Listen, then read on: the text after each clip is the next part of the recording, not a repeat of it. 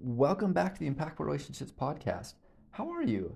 I'm so glad, as always, that you're spending a few moments of your day here. If you haven't already, take some time to slow down, to notice something that you're grateful for. Take time to notice what your senses are experiencing, what you can feel, what you can see, etc. Take time to express gratitude to someone, no matter how difficult things are for you right now in this moment. The only place that peace can be found is in the present moment. So take a moment and be present. We're going to have a guest join us for this podcast episode, so let's welcome her on. All right, I'm excited for this conversation today. I have Alicia Card with me, who is a behavioral life coach and has been working in that area for a long time, probably like a decade, like a, a while. I don't even know how long Alicia you've been, been doing that work, even though we've worked together on some things before. But welcome, glad to have you here. Thanks so much, Kyle. Um, almost, almost a decade, probably about eight years now. So we're getting close there. Nice. A decade sounds better. It's it's awesome Yeah, we can Um, round up. yeah. Yeah, I know I've as we've worked together in different capacities before, just like seeing the different work that you do and you've seen how that's kind of coordinated with some therapeutic work as well. And I know like life coaching is kind of like a buzz term and a behavioral life coach is a little bit different. Um, so how do you describe like what what you do that's different from like just your standard life coach, I guess? Yeah, so a lot of people are always like, "Oh, you're a life coach," and they go straight into like business executive coaching. And then I kind of have to pause and be like, mm, "Have you ever heard of a behavioral life coach or an executive functioning coach?" And then they're like, "What? No, what is that?" So I am someone who I work with young adolescents. So I work around like 18 to 28 year olds. And I work with young adults who have a brain deficit, whether it's through a concussion, whether it's through behavioral disorders with ADHD, autism, if they're on the spectrum in any other way. And I help work on a day to day basis with their life skills.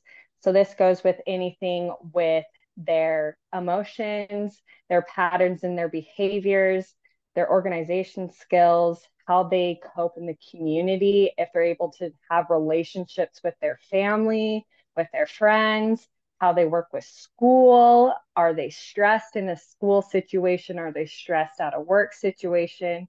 Um, are they stressed with their roommates? So anything that involves anxiety in some type of way with these disorders, um, I help regulate those so that they can function on a day to day basis and have more confidence in themselves going forward in their lives. Yeah. That's awesome. That's a great way to describe that. And it's kind of like, sounds like the neurodiverse lens of people that may have those struggles. And whether that's also, like you said, from TBIs, traumatic brain injuries, to all these neurodiverse aspects that are really like super strengths in many ways. Like there's the side effects that come along with them that we can tend to hyper focus on at times. That's like we see the iceberg right at the top. That when someone's thinking about like ADHD, for example, it's like you fidget and you have trouble focusing, but really like it's so much more deep than that and a lot of complexity. And it sounds like those are the parts that you're really helping people with of whether it's the emotion regulation part or some of these skills based things to help people get a different experience um, than just sounds like feeling stuck or just anxious um, frequently. Yeah, totally. And I think also because executive functioning or just the brain in general, right, is so new. Um, since a lot of the concussions that were happening with football, I Football, think I a think lot a of lot people of people are starting starting to wake up and notice, oh, there's more to the brain and behaviors that we don't realize. And then you add ADHD on top of it or schizophrenia disorder or something else, then yeah, you like you said, there's that iceberg analogy that we haven't tapped into as much in a societal purpose. Um, and so it's a learning process for me too because executive functioning is so new, but we have come a long way in the last like 30 years when it like first started.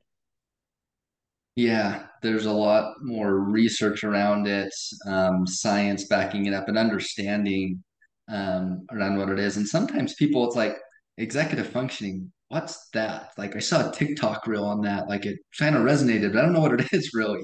Um, and so I'm curious, how how do you describe that if you're explaining to someone like, here's what executive functioning is?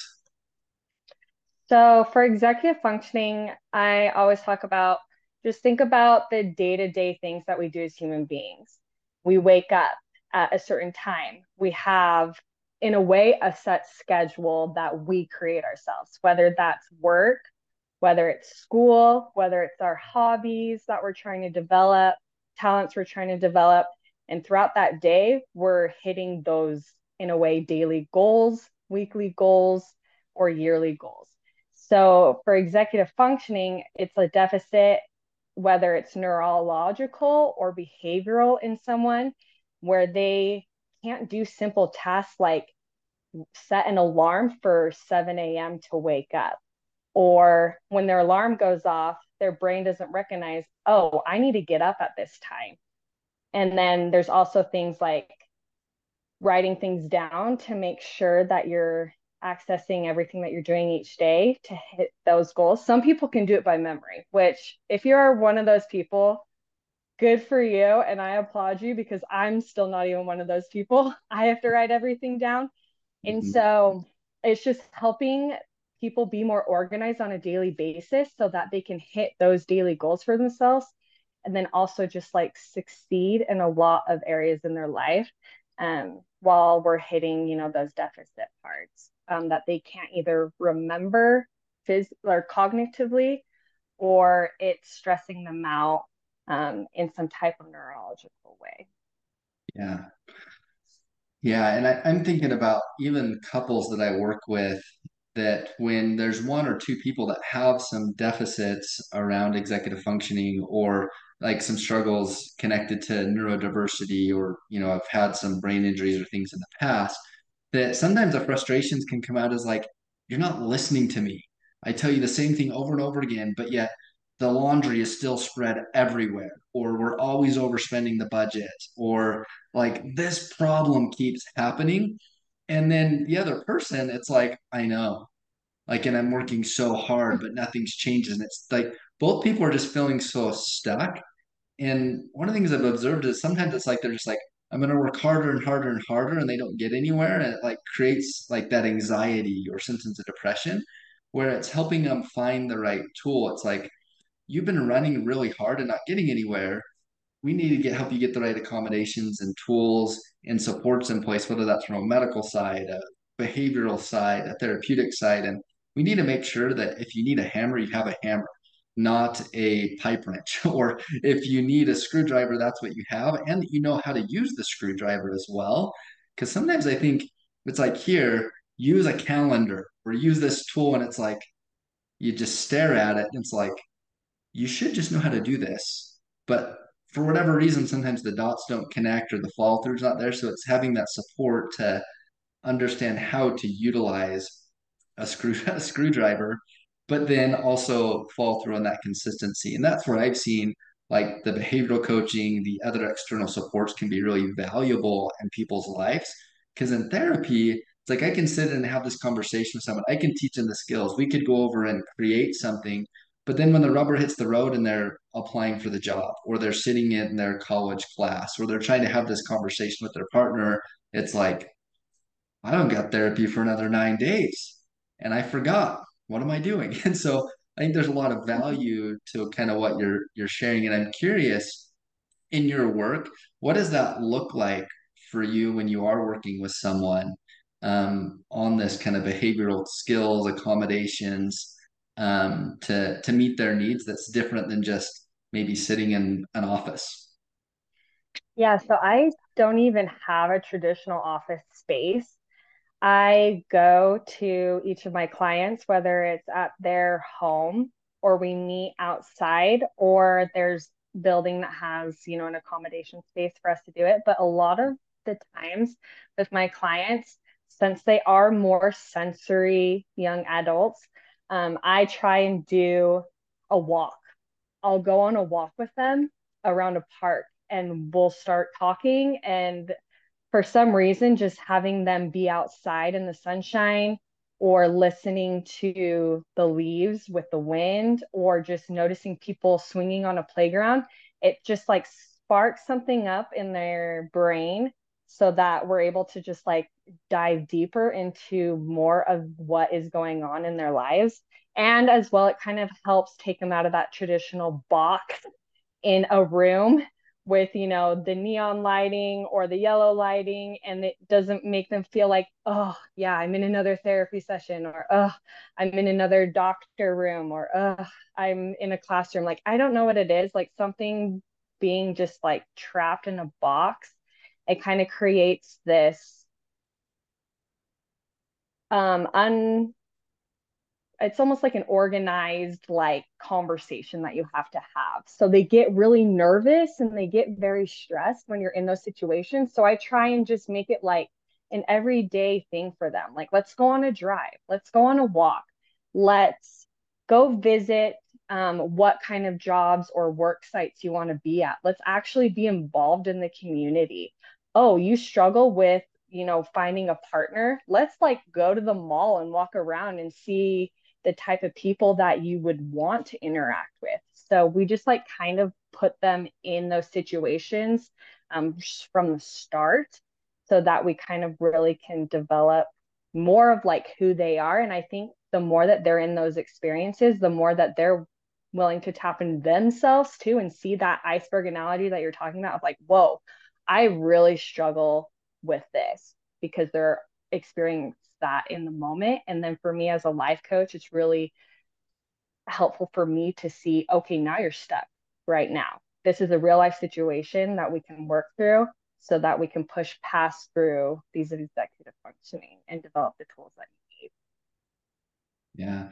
I I love that kind of hands-on application based because like there's a this is a whole nother conversation, but like the medical field, therapy field and things, it's designed of like we have this 50 minute meeting that's in this room that's once like for all these things but like is that really what's most helpful? Sometimes not always.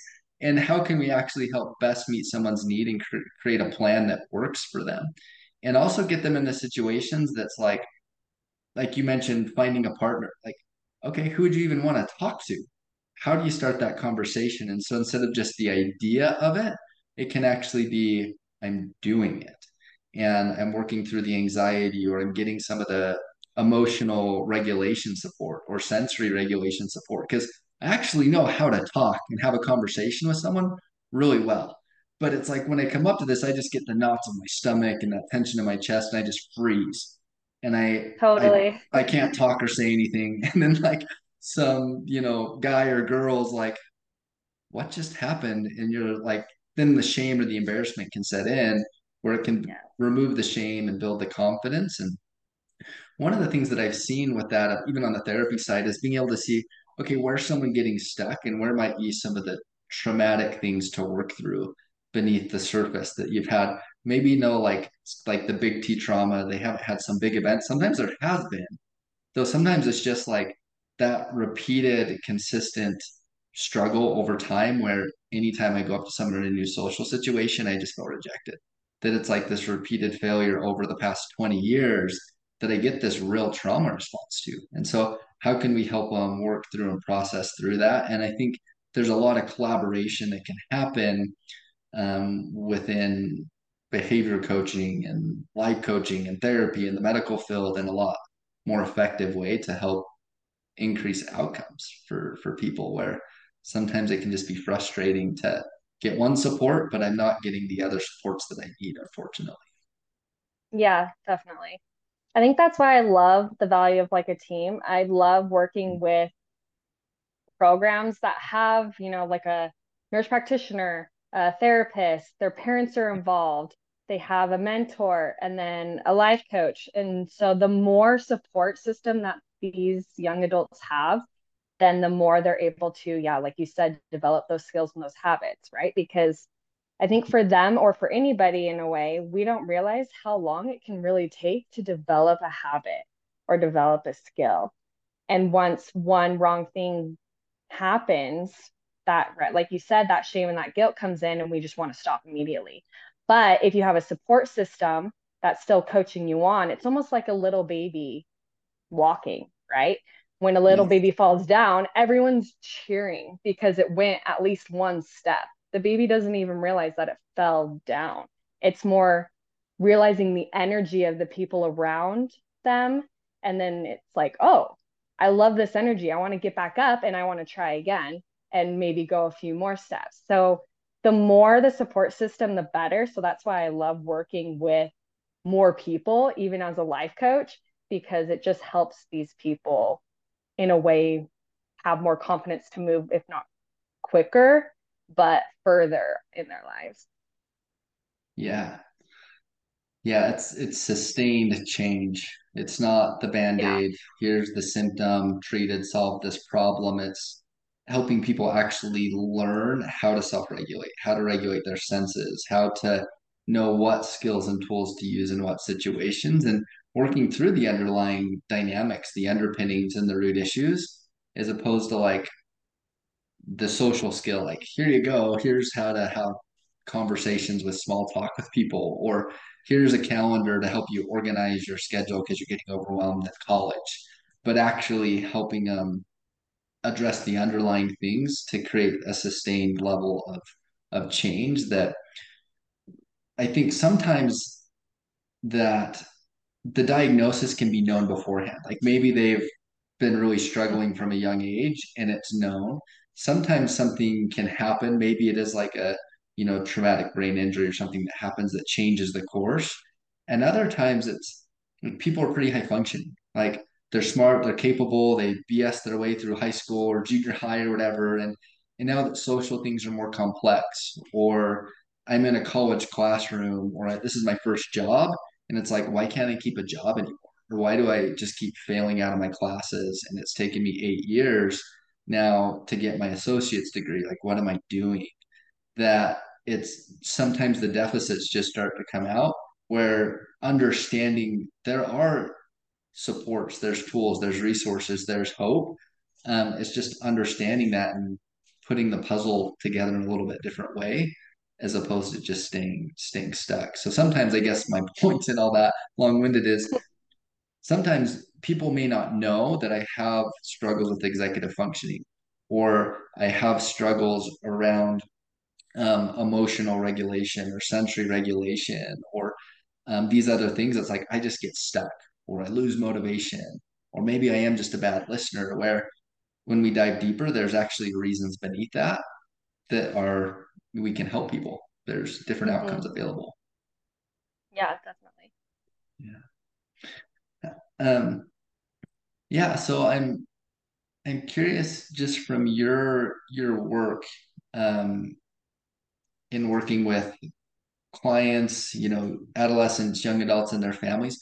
What does that look like um, in regards to just working with the individual versus working with their family? Um, how do you normally approach that? I know there's a lot of considerations with that. So, if I am working with a young adult who lives here in Utah, a lot of the time their families do not live here in Utah it's usually due because they went to other treatment centers beforehand in Utah and they decided they like Utah and they want to stay and they mm-hmm. don't want to go back home to home life and just they want to start a new life, right? Um, so I work with a lot of families that don't live in Utah. So beforehand, when I usually get a referral for a client, I reach out to those parents beforehand just to introduce myself, talk about what maybe their son or their daughter has been through, what it's been like for them as parents, and just to get more of an understanding of like their family dynamics. Because once I get to know the parents, then I can kind of understand a little bit more of like their family history. So that when I get to know their son or their daughter, then in a way, it's like I I know a little bit more of your history, but also I want to just get to know you as an individual as well, because there can be two different stories from a parent and their son or their daughter, but a lot of the times they actually work parallel with each other, which has been awesome. I love it when they work together and it's in parallel like that. Um, because again, right, that just means that there's more of a team and a support system. Um, and so if that is the case where the parents are heavily involved, I love that because then again, we can just help that son or their daughter move forward and propel forward in a better way. So I usually have a session each week. It's about one time a week with a student. And then I have a phone call or an email conversation with the parents to give them some updates depending on what they prefer. And mm-hmm. then throughout the week as well with the student, I just don't want to make it like you said, I don't want it to be like, oh, we have a life coaching session every Tuesday at 2 p.m. That's what it is. And so when they come in, they have their session, then they leave, it's out their brain. I want to be like, no, we have a relationship where I'm there for you. So call me anytime, text me anytime, because again, like you said, when they're in those moments when I'm not there, when their stress is high or their anxiety is high, I want them to have someone to go to so that they can work on those coping mechanisms or their skills because I'm like, your parents aren't going to be there for your entire life. So let's develop those skills and those habits now so that you can be confident on doing them on your own. And then again, finding a partner so that you also can still do it on your own rather than being codependent on that. Yeah. Yeah, I I love that. And just that collaborative care, working with the parents, working with the the individual and and helping the parents or maybe even a partner or someone just understand and see things differently as well of like typically like parents like they love their kids so much and they've been trying so hard and sometimes it's really frustrating for them just as it is for their son or daughter to see them stuck and struggling and like what do we do different and being able to help provide like a different light on things and support along the way can be really really impactful um, for sure. So i yeah I, I appreciate that.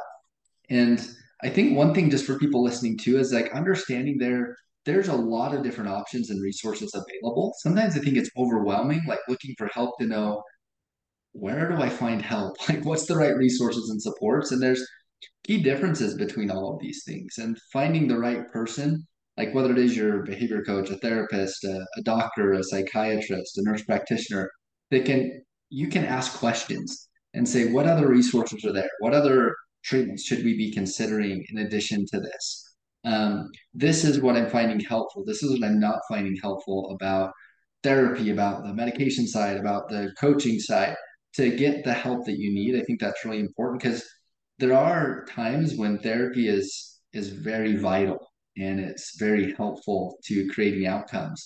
And there's also differences between therapy and what's in the scope of therapy and the differences of life coaching. What's in the scope of life coaching or behavior coaching or executive function coaching, the medical side, and when we can work together, like that synergy can help create a lot of outcomes. I think there's still some work to go in the outpatient setting to help with that more in that collaboration, but that would be someone of even just asking your therapist or your behavior coach or your doctor of like, hey, can you talk to this person? Hopefully they're already doing that, but advocating for that because that will also help increase effectiveness to get these people communicating and talking like, oh, and now that can help create hopefully longer sustained change for the person. So um yeah, any other thoughts, Alicia, you want to share? You don't have to have any others, but any other thoughts that you think it'd be important to bring up?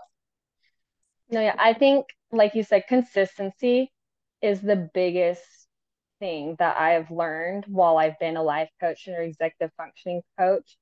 Just staying consistent with my clients, even if, if it is checking in on a daily basis, sometimes two or three times on a daily basis as we create that relationship and that support system.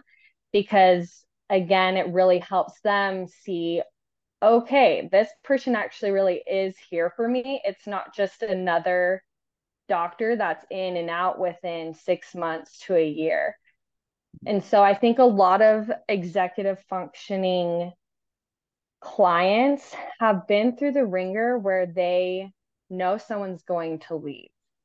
So they have a lot of trust issues and therefore they don't want to open up again. So I like make it known that like I'm not going to be here for good, but for the time that I will be here with you, like I want to make sure it's a hundred percent every single time. And that's the thing that I always tell like the therapists or their parents, just to like give them that expectation that you're not going to be there their entire life, but to be there a hundred percent when you are there because they really do need that support system until they have that confidence enough in themselves to do it on their own. So most people just need a little bit of push, and most people honestly just need a consistency base. Honestly, I've seen so much improvement after just a year. If a team is consistent for an entire year, then the student is like, all right, I can do this. Let's go. Let's go out in the community and let's find my own people. So it's been awesome that way. Yeah. I I think that's really important, right? Of helping the client not feel like they're going to be abandoned, um, where they've experienced so many changes throughout their life. So it's awesome. I appreciate you sharing that. If our if the people listening to this podcast, if they want to reach out or connect with you, what would be the best way for them to do that? Um, they can just shoot me an email. It's alicia1361 at gmail.com. I'm still working on getting up more of a business one, but for now, it's just that.